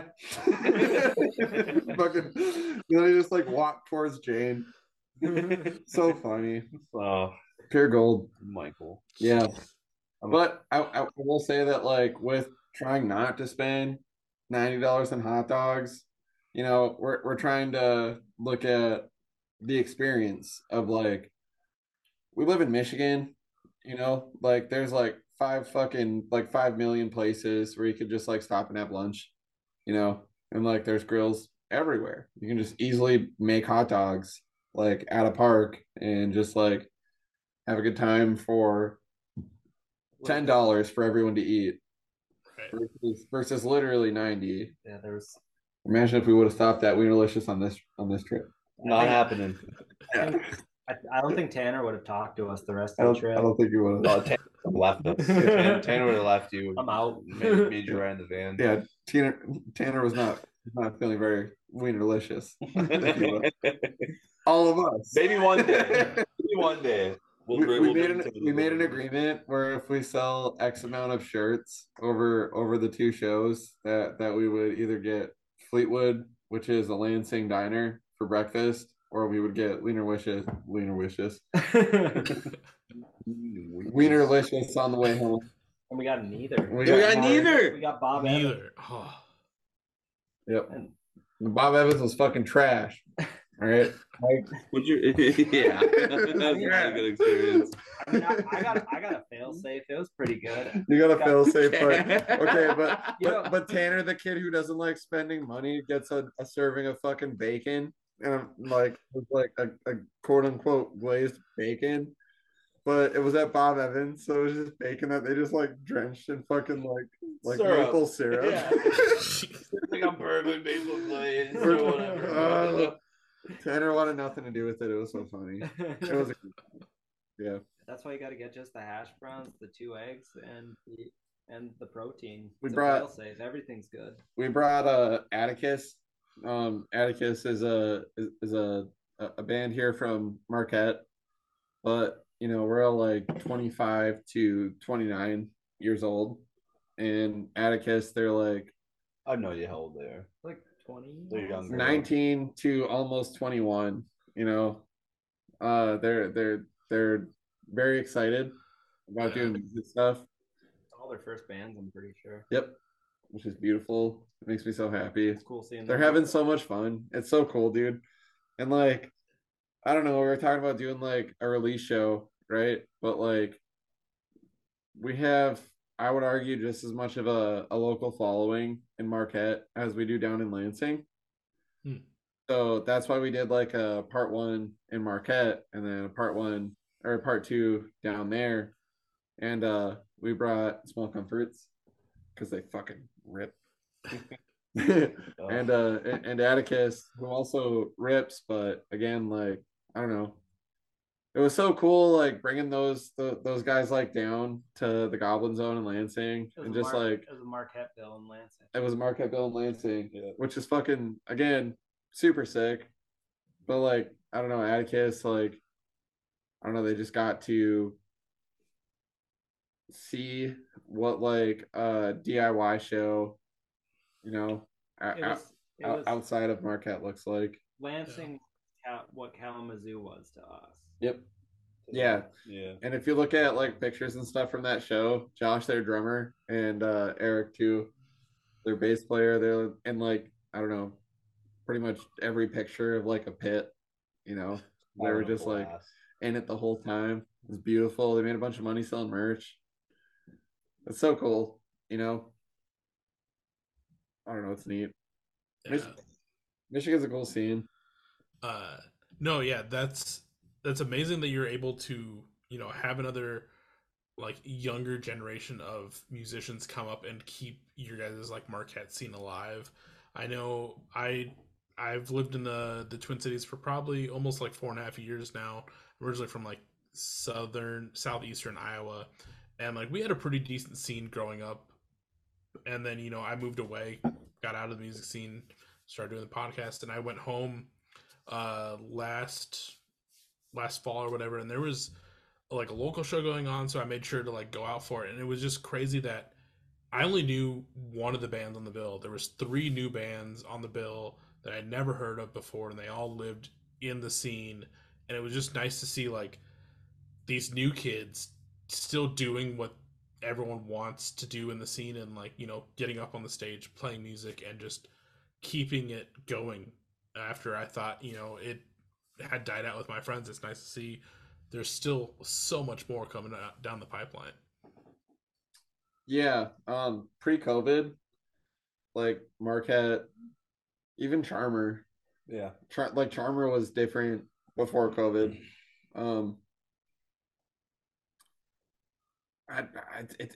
It's kind of weird to say because, like, we were in bands in that era as well. Like, COVID happened, so on and so forth, and, like, I don't know. I feel confident saying that, like, Casper and Small Comforts, Atticus, Past Out Curbside. Like, as far as, like, the Marquette scene goes, you know, like, it's it feels like a second thing for me personally, just because I was doing stuff up here before COVID, but I was playing drums in a band, you know, but like Charmer wasn't like on Counterintuitive, and like stuff was just different. Saturdays at Your Place didn't exist, you know. No. Mulligan was still on No Sleep Records. Yeah, shit was different, you know, like pre-COVID, and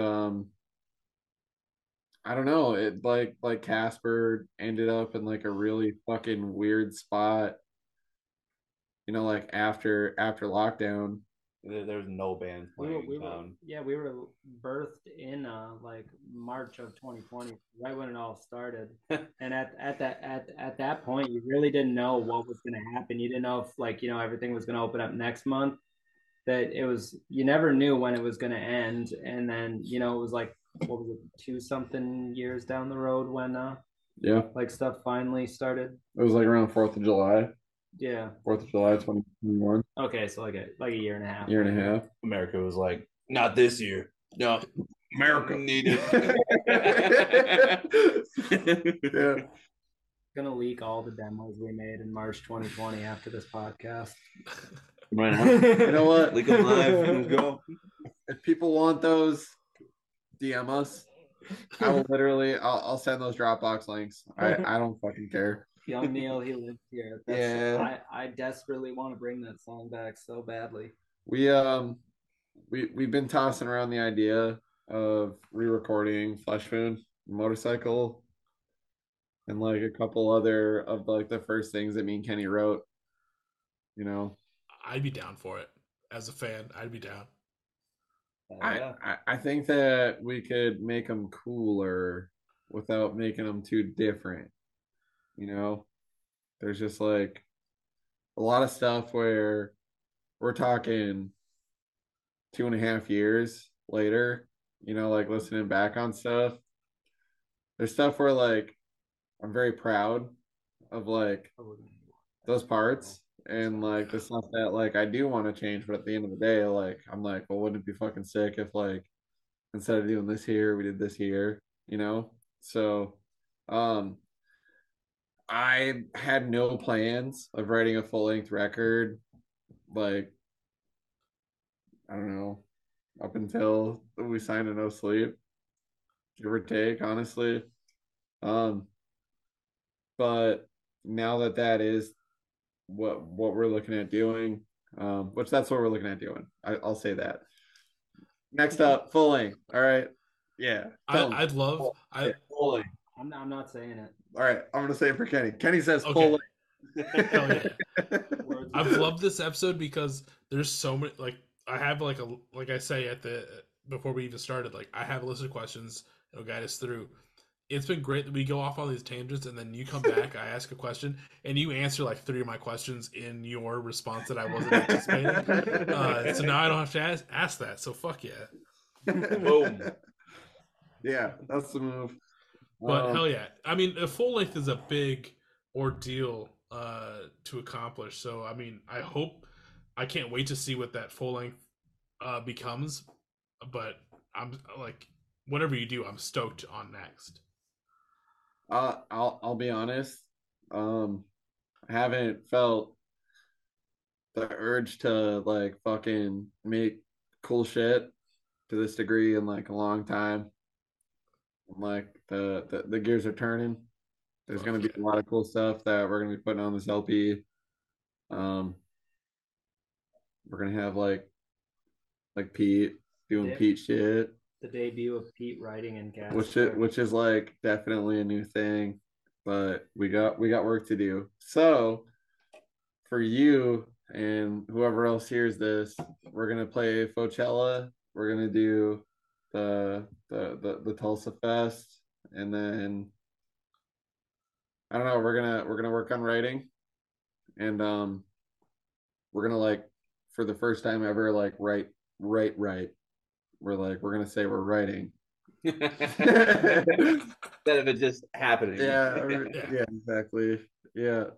So that's exciting. You know, for me personally, like, as one of the people who's, like, contributing, but also, like, I don't know, I try to look at everything as, like, from the perspective of somebody who's excited about the shit that we're doing. And we're gonna be doing some fucking cool shit, man. It's exciting. We're excited. Hell yeah. I'm so stoked for you guys. It's so exciting. Like, yeah, with his breeze. Right. But like I said, I'm so stoked for you guys. This EP is great. Everything you're doing is amazing, and I can't wait to see, you know, what comes next down the line. I can't stress enough how stoked I am also that, you know, you guys were able to sign with No Sleep, as we were kind of talking about before the episode even started. Like, that's been one of my favorite record labels to date. I mean, you see the Major League flag. I got the Mixtapes flag. Can't see it, it's off screen, but I got the No Sleep logo flag over there. Like, they're a big part of I think my definition of what I listen to. But can I show you something real quick? Yes. Okay. Here, I'm gonna grab this. Sorry, Kenny. Sorry, Pete. What's up? All right. So if you see here, this big old No Sleep Records sticker, which is badass. Like, the artwork is just, like, super sick. Yeah. 2 years ago. We got these stickers, like, 2 years ago, and we were all hyped up because we got into this practice space that we're sitting in right now with Dave from Charmer. We were, like, I don't know, sitting here kind of, like, geeking out, like, hanging out, and we got these stickers and stuff, and, like, never once did I think that we would end up like on this label. It's weird. It's pretty cool. We've worked very hard, but it's very clear that we have, like, a lot more work to do. And I've never been more excited to do work than I am right now. I mean, I feel like those are great words to end the conversations on. Dudes, like, I've had a ton of fun on this Thursday. Like, I didn't anticipate feeling the position I am in right now. Obviously the alcohol and the weed also helps. But like I said, like, this has been a great conversation. Everyone that's listening, please make sure you go check out the Casper Fight Scene and stay up to date with everything that's going on. Speaking of staying up to date, if anyone's looking for merch, music, or the Casper Fight Scene in general, where can they find it? NoSleepRecords.com, motherfucker. Yeah. You heard it there. Depending on where you found this episode, whether it's Facebook, Twitter, Instagram, or I guess X, sorry, or Threads, or you watched the YouTube version and got to hang out with our giggly smiley faces all night, make sure you check those hyperlinks. Follow them on all the social steps. Date for, you know, those upcoming shows. If this comes out the same weekend as Fauxchella. If you're there, make sure you stay till Sunday. Catch these dudes ripping it. And if you're looking for tickets for the Oklahoma festival, I'll try and put those in description. That's in November, so you can't miss it. But stay up to date for, you know, future shows. Be ready for possible vinyl coming soon. We're looking at you, Chris. Make sure that happens. I know I want to be waiting online for that one. But like I can't stress enough, this has been a great time hanging out with the three of you. The Casper Fight Scene is doing great things, and I'm stoked for the future. Do you have any last words for the listeners before we take off? Yeah, I want Final Boss Fight on this fucking podcast. Yeah. Shout out Final Boss Fight. Shout out Lansing in general. Shout out the Goblin Zone. I don't know. There's so many shout-outs. We've done enough shout-outs. There has been quite a bit. I might have to put in the description, like, take a drink every time there's a shout-out. This one might be the one. Yes, I love that. Take a drink every time there's a shout-out. Yeah. Yeah, but no, for real. Dane does run doors. Dane this. Hashtag Pete this. Hashtag Pete this. I think that's it. Go listen to Haymaker. Then for another show, we're playing with Camping in Alaska. Oh, Kalamazoo. Fuck. Yeah, we're playing with Camping in Alaska and Riley in Kalamazoo. On the way to Fauxchella. Yeah, like Friday. Okay. Friday we have Kalamazoo with Camping in Alaska, Riley, and Postcard Nowhere. And then Saturday, we're going to be just straight up chilling at Fauxchella. So if you're seeing this, come to Fauxchella, hang out Saturday. We'll probably be like drinking some fucking Bahama Mamas.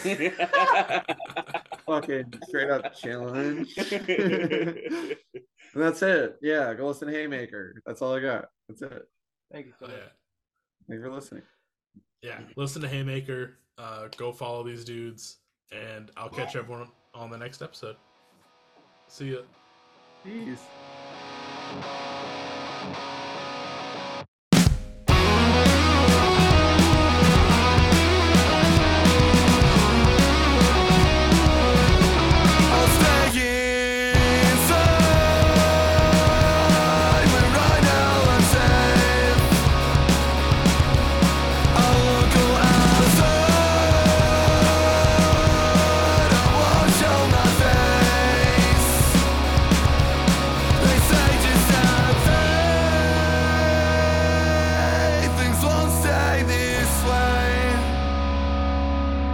They feed off my shame.